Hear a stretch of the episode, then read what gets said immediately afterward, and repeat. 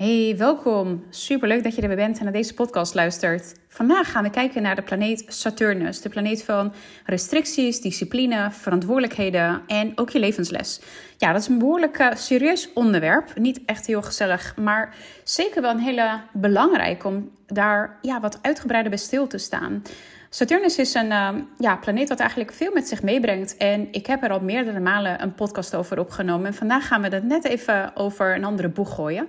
Want in podcast nummer 27 ben ik inhoudelijk ingegaan dus op de levensles die je mag leren. Wat gebaseerd is op het sterrenbeeld. Maar het is ook zeker belangrijk om te kijken in welk huis Saturnus in je geboortechart valt. Want dat laat namelijk zien aan waar je harder moet werken dan anderen om succes te kunnen behalen op dat bepaald levensgebied. Want je kunt hier namelijk vertragingen en beperkingen verwachten. Maar voordat we erin duiken heb ik echt iets super tofs dat ik met je wil delen. Je kunt je namelijk vanaf nu aan aanmelden voor de masterclass over de North Node. North Node gaat over waar je naartoe mag groeien in je leven. En juist ook wat je achter je mag laten, wat jou belemmert en wat je tegenhoudt in je next level versie te kunnen stappen.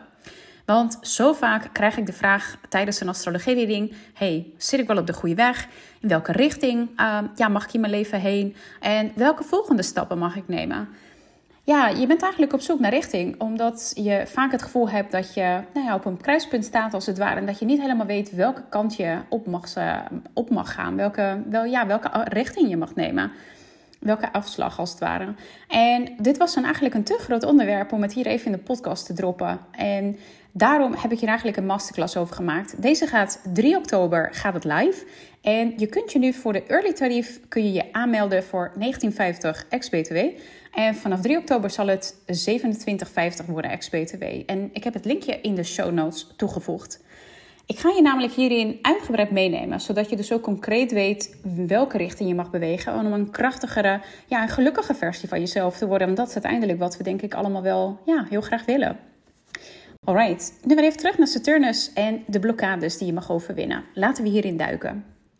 Nou, als eerste mag je even je geboortechart erbij pakken en even kijken in welk huis valt Saturnus. En de huizen die worden aangegeven aan de binnenkant van de cirkels, daar zie je de cijfers 1 tot en met 12. En zoals ik vaker zeg, als je hier niet helemaal uitkomt, stuur me gerust even een DM via Instagram. Dan kan ik even met je meekijken. Nou, en als je je chart nog niet hebt trouwens, zoek dan deze even op astro.com. Ik heb in de show notes heb ik ook de exacte stappen opgeschreven die je mag nemen om daar te komen. Want op astro.com kan dat soms wel een beetje onduidelijk zijn. En vergeet zeker ook niet om je exact geboortetijdstip van je geboorte in te vullen. Zeker voor de huizen is dat superbelangrijk, want anders heb je niet helemaal kloppende informatie. Nou, en als je er helemaal achter bent gekomen in welk huis Saturnus valt, dan gaan we nu kijken wat dit betekent. En weet je, houd wel even je achterhoofd. Dit zijn wel algemene uitspraken over Saturnus in de 12 huizen. Maar bij astrologie, zoals je wellicht ondertussen al weet, gaat het over een holistische kijk. Hoe wordt Saturnus verder door andere planeten beïnvloed? En wat zegt de rest van je chart eigenlijk? Het is natuurlijk nooit zo helemaal zwart-wit. Maar we gaan hier ieder planeet, ieder aspect gaan we eigenlijk uitpluizen. En zo uiteindelijk vormt het dus een puzzel.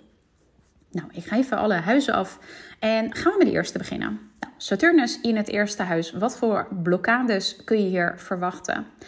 Nou, deze, ze zijn allemaal niet echt heel gezellig. Dus ik wil zeggen, deze is niet heel gezellig, maar het zijn ze eigenlijk allemaal niet echt.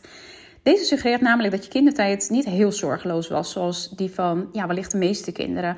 Je moest heel vroeg volwassen worden. Deze plaatsing geeft aan dat je dat je heel vroeg wellicht ook voor anderen moest zorgen en dat je verantwoordelijkheid op je moest nemen voor dingen die normaliter een kind eigenlijk niet aan kan en niet aan zou moeten kunnen. Dit leert je wel heel erg zelfredzaam te zijn. Vaak kun je ook op niemand anders rekenen dan op jezelf. En het mooie hiervan is dat je wel zelfdiscipline en doorzettingsvermogen hebt geleerd. En later in je leven ga je hier enorm van profiteren natuurlijk van deze eigenschappen. Maar leuk is anders. En hier ben je gewend geraakt ook aan hard werken en je bent er ook niet bang voor. Gaan we door naar het Saturnus in het tweede huis. Hier mag je ook leren, het is eigenlijk moed. Hier moet je leren zelfredzaam te zijn en hard te werken. Hier heb je wat meer een angst rondom financiën, bezittingen. En er heerst hier eigenlijk best wel veel schaarste hieromheen.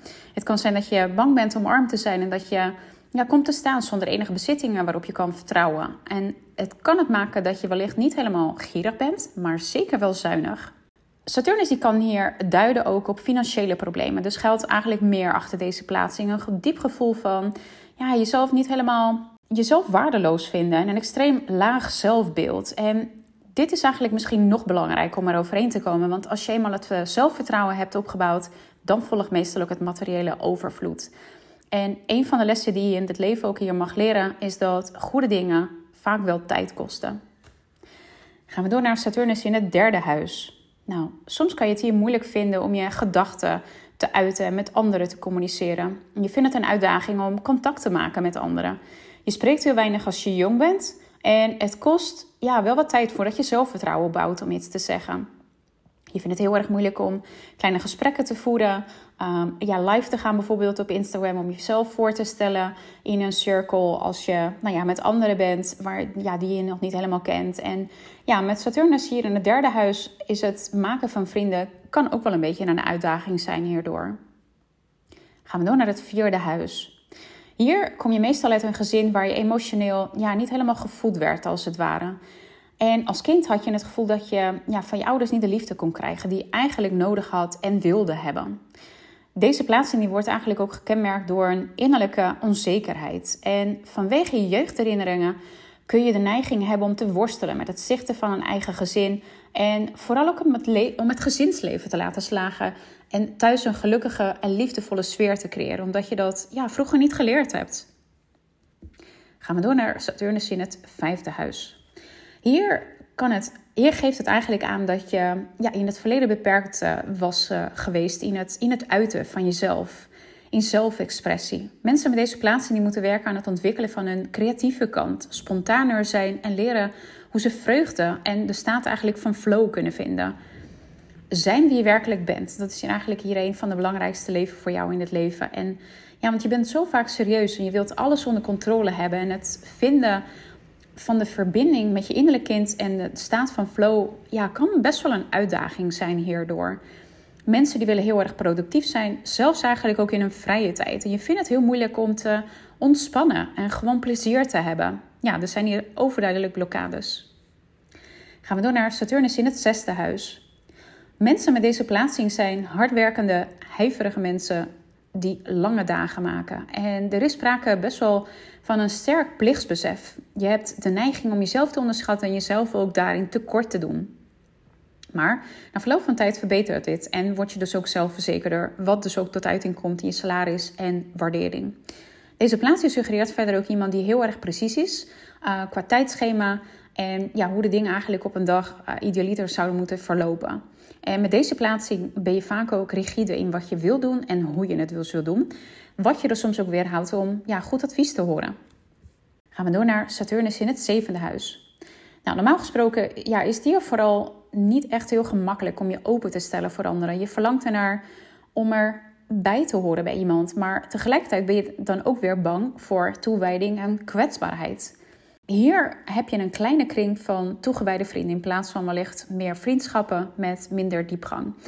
Je vriendschappen die duren heel lang en als je vriend zijnde ben je heel beschermend en heel betrouwbaar. Dus mensen zijn hier ook heel erg gediend mee. En als je jong bent is het vaak zo dat je zoekt naar volwassenheid in je relaties. Maar als je helemaal volwassen bent, dan vind je die eigenlijk in jezelf. Omdat je dat niet meer hoeft te balanceren, uit te balanceren als het ware.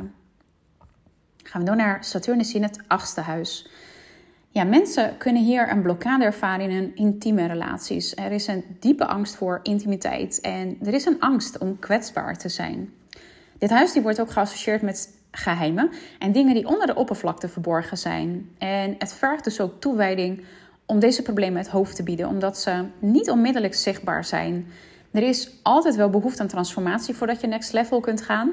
En het leven kunt leiden zoals je dat echt wilt. Want wat hier wel kenmerkend is dat je dus vaak niet bewust bent van je angsten. Het is namelijk zo, sowieso met planeten eigenlijk in het achtste huis, is dat ze pas actief worden tijdens een crisis. Dus pas op het moment eigenlijk dat ze getriggerd worden, dan kom je er eigenlijk achter, oh, blijkbaar zit dit en dat eronder. Terwijl je dat voor jezelf nooit echt wist.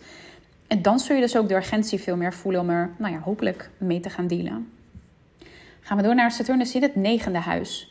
Nou, hier wil je eigenlijk structuur en een georganiseerde gedachtegang. Je bent heel intelligent, maar je voelt je vaak beperkt in het ontwikkelen van je eigen persoonlijke filosofie. En vaak is dat dan ook de angst voor dat je belachelijk wordt gemaakt, wat je dus ervan weerhoudt om vragen te stellen. En vaak verzet je je tegen veranderingen. Het is een uitdaging om ruimte te maken voor het nieuwe en tegelijkertijd ook weer het oude te kunnen eren.